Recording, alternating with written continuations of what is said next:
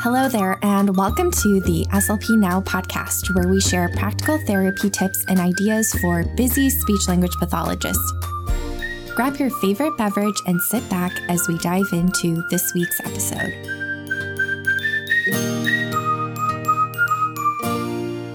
This month, we are talking all things AAC and literacy with Venita Litvack.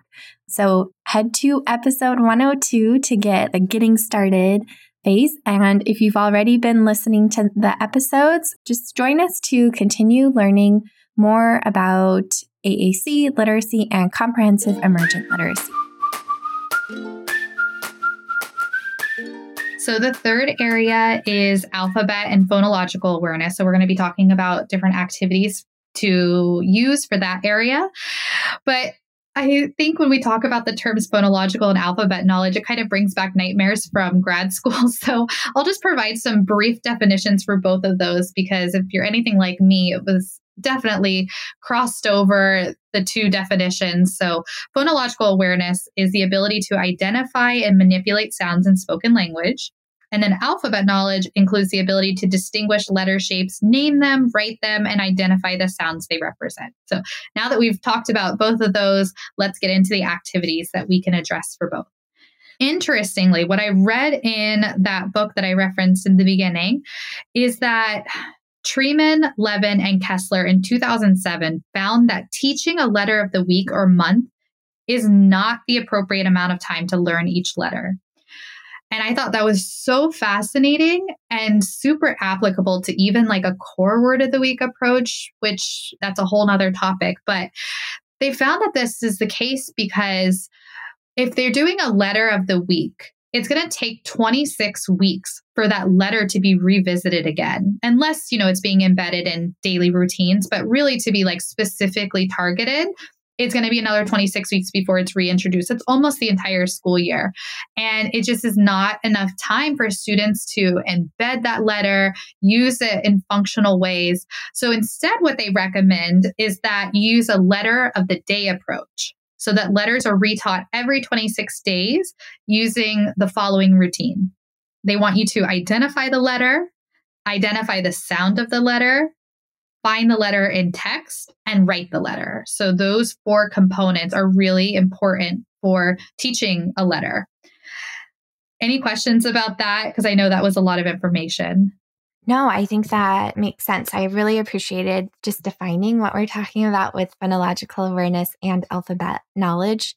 And I think that's a really great tip of focusing on using the letter of the day approach versus the week or the month and yeah, I love the four strategies that you shared too. Because I feel like this is so incredibly actionable.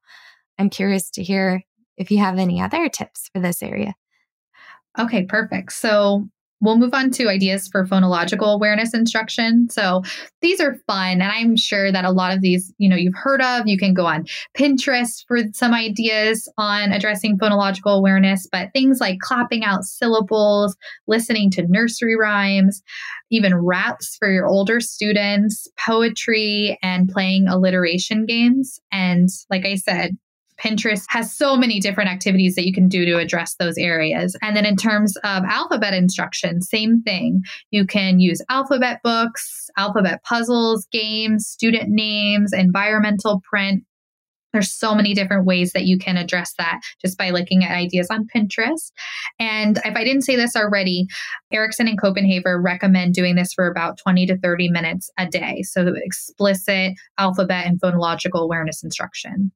Perfect. I think that's a really great overview and starting point. And each of these areas could potentially be a whole podcast. So I think we'll leave it at this and maybe we can revisit if we have time at the end just to kind of break it down a little bit more. But I think this is a really awesome place to start. So, what's the next one? So the next two areas, they're much shorter. They're not as dense. So we'll go through those pretty quick. The last two areas were independent writing and self directed reading. Some ideas for promoting independent writing, 20 to 30 minutes a day, is to provide access to a variety of writing materials such as crayons, pencils, dry erase markers, alphabet letters, computers, AAC device. So the idea here is to provide access to a ton of different writing materials, not just the pen and paper or pencil and paper. And then make sure to ask the student to read aloud what they have written and write it down for them. So, a training that I just attended, it was so fascinating because she had us go through different writing examples. And we know that like emergent writing is not letter based. It's forming circles, forming lines, doing little drawings that communicate a message. So she had us look at these drawings and then she told her what the child explained the story behind the picture was. And then she would ask us, you know, as a student an emergent writer or a conventional writer? And I just thought that was so fun like if your students are not writing conventionally, like with letters, you can definitely have them tell you the story behind their drawing or their writing and summarize it for them on like another page by writing it down so they can see what that looks like.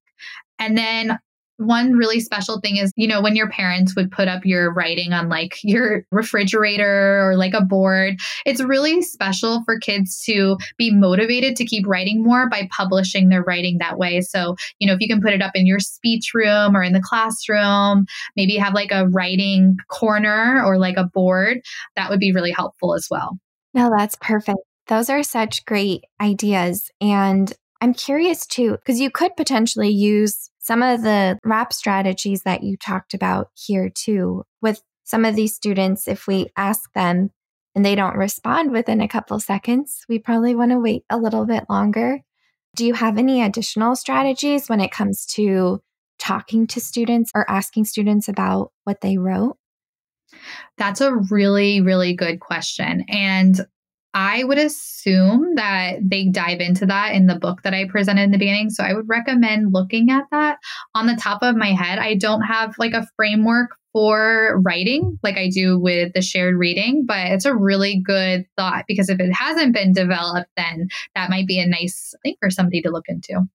Yeah. And if they don't have well researched answers for us, I think we can definitely pull from some of the other strategies you've shared to make that happen. Yeah. I love that. I'm loving these tips oh, so good. far. Yes. so, what about self directed reading?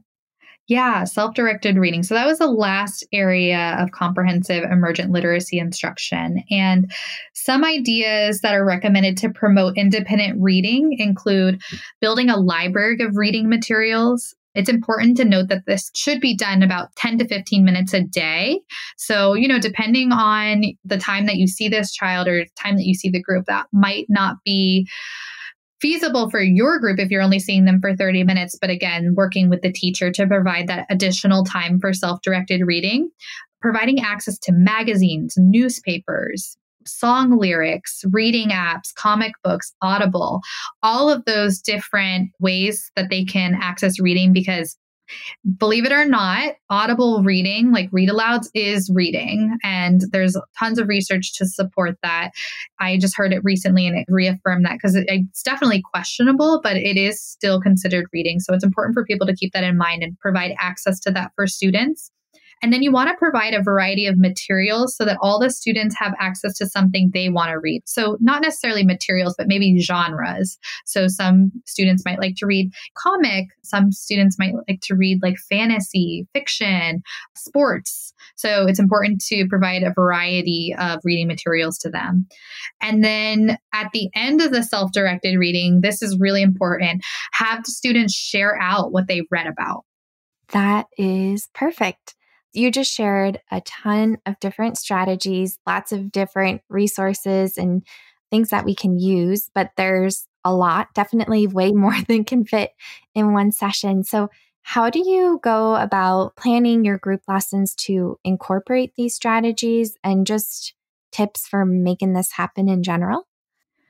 That's such a good question. And I think it's so important because looking at the research is one thing, but putting it into practice is a totally different thing. So you explained what my role is now. And I'll just be very transparent here.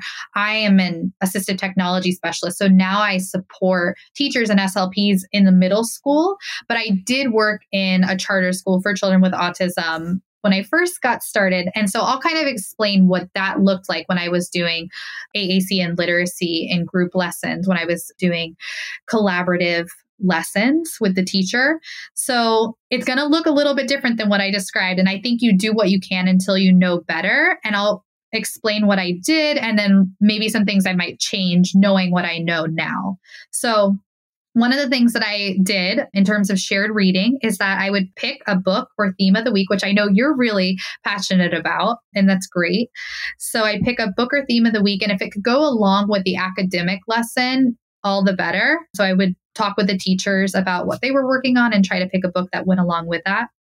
And then I would identify core and fringe vocabulary that can be modeled while reading which is important when you're doing that wrap strategy.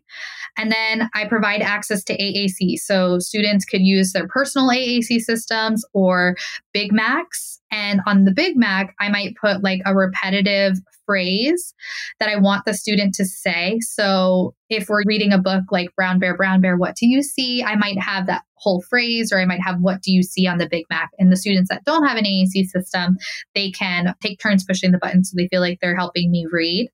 And then I don't know, Marisha, are you familiar with Story Grammar Marker? I feel like you would be. Yes. Okay. I loved Story Grammar Marker and I would use the Braidy doll to discuss story elements after the reading. So we would talk about the character, the setting, and the story sequence using the Story Grammar Marker doll. And then in order to address shared writing, I would pick a phrase that relates to the book, such as say we're reading Brown Bear again, maybe I see a, and then the students, we could do that predictable chart writing with them filling out what they see. So each student would say, I see a teacher, I see a chair, whatever they see at the moment that they want to say for their little phrase. I like to reiterate this depending on how often you go into the classroom, you can do each step of the predictable chart writing or some steps and help the teacher or even assign homework to the parent. And then, in order to address alphabet knowledge and phonological awareness, every day I would sing a letter song with my groups. So you can find these on Pinterest or TPT. Mine were cards. And so for each letter, it had a sound that went with the letter, and we would sing it out as a group. This was really for my like younger elementary school age kiddos. And then in order to also address the phonological and alphabet knowledge, we would incorporate the academic words. So the programs that the teachers that I worked with used provided like words of the month. And these tended to be a lot of sight words. So there's a lot of crossover between sight words and core words. So we put it up on a word wall, or they might already have it up on a word wall, and we would try to read the words, clap them out, spell them out. And there's other research out there, or other strategies that are pretty well known, at least in the education field, on how to target those words as a group and do phonological awareness instruction with those words. I love the practical examples here and just what this could look like in practice. And then I have just a quick experience shared too. I worked in an autism preschool. This was my first job that I had. So I didn't know all of this research yet. And I totally resonate with what you said about you do what you can until you know better because there's definitely no way to know it all when we first start out. But I was able to use a lot of these strategies when I went into the classroom. Like for me, circle time was a really good time to make that happen because the teacher was already using, like, we did songs so we could work on. We had an alphabet song, we would show the letters. We had a lot of that alphabet phonological awareness aspects built into that routine. And then I would always bring in a book and do some different activities around that. At this level, a lot of the students were just using like a single switch button, like the Big Mac or whatnot. And we included some of those different activities. And we identified the core vocabulary that we wanted to target during that. If I were going back, I think I would have done the wrap strategy. And I don't know, did they say in the book which ages you would start this with? Like, would you do the sentence activity with preschool too? They did say that you can start pretty young. I haven't gotten to a point where they said there's a, like a specific age limit. They give mm-hmm. ideas for targeting these areas with different age groups, but they didn't say that a child is too young. But I haven't completely finished it, so I don't want to say that they do or they don't. Yeah, that's amazing. Because I was in a typical preschool too, where they definitely did activities. And in the autism preschool, they also did activities with their names and letters and all of that. But I know in the general preschool, they cut up sentences and things like that. So I've seen it in practice and I've seen little kiddos do it. So I am definitely going to check out this book because it sounds like an amazing resource for this population. So I'm so grateful you shared that. But yeah, I think it's just really helpful because I think a lot of us, as we're listening to this, we're able to identify strategies that we've used in our practice. And this is just a way to celebrate what we're doing and reinforce those activities that we are using. And then maybe think of some things to add to our own session or to work with the teachers on, like, hey, I heard that this was really great. The reason that I wanted to share my preschool experience was I would go in on Monday with the book and I would model all of that. And then the teacher and the para educators would be in the classroom with me too. It's the best thing when you walk into a classroom and they're using those strategies that you modeled the day or earlier in the week. So I definitely led it a couple times, but it was just really cool to see them reinforcing that throughout the day too. So we definitely get to use a team approach to make this happen. So it's not all us. Yeah, I love that. I like you, I've done both sides. Like recently, I had to help cover for SLP services, and I got to work with the Gen Ed population in the schools, and I could see why that collaborative teaching wouldn't work because their goals are very different. Maybe we're working on sound specific goals, but even in your group settings, you can definitely address those areas of literacy at the same time that you're targeting those other goals. Mm-hmm. So amazing. Thanks for listening to the SLP Now podcast. This podcast is part of a course offered for continuing education through Speech Therapy PD. So, yes, you can earn ASHA CEUs for listening to this podcast. If you enjoyed this episode, please share with your SLP friends. And don't forget to subscribe to the podcast to get the latest episodes sent directly to you. See you next time.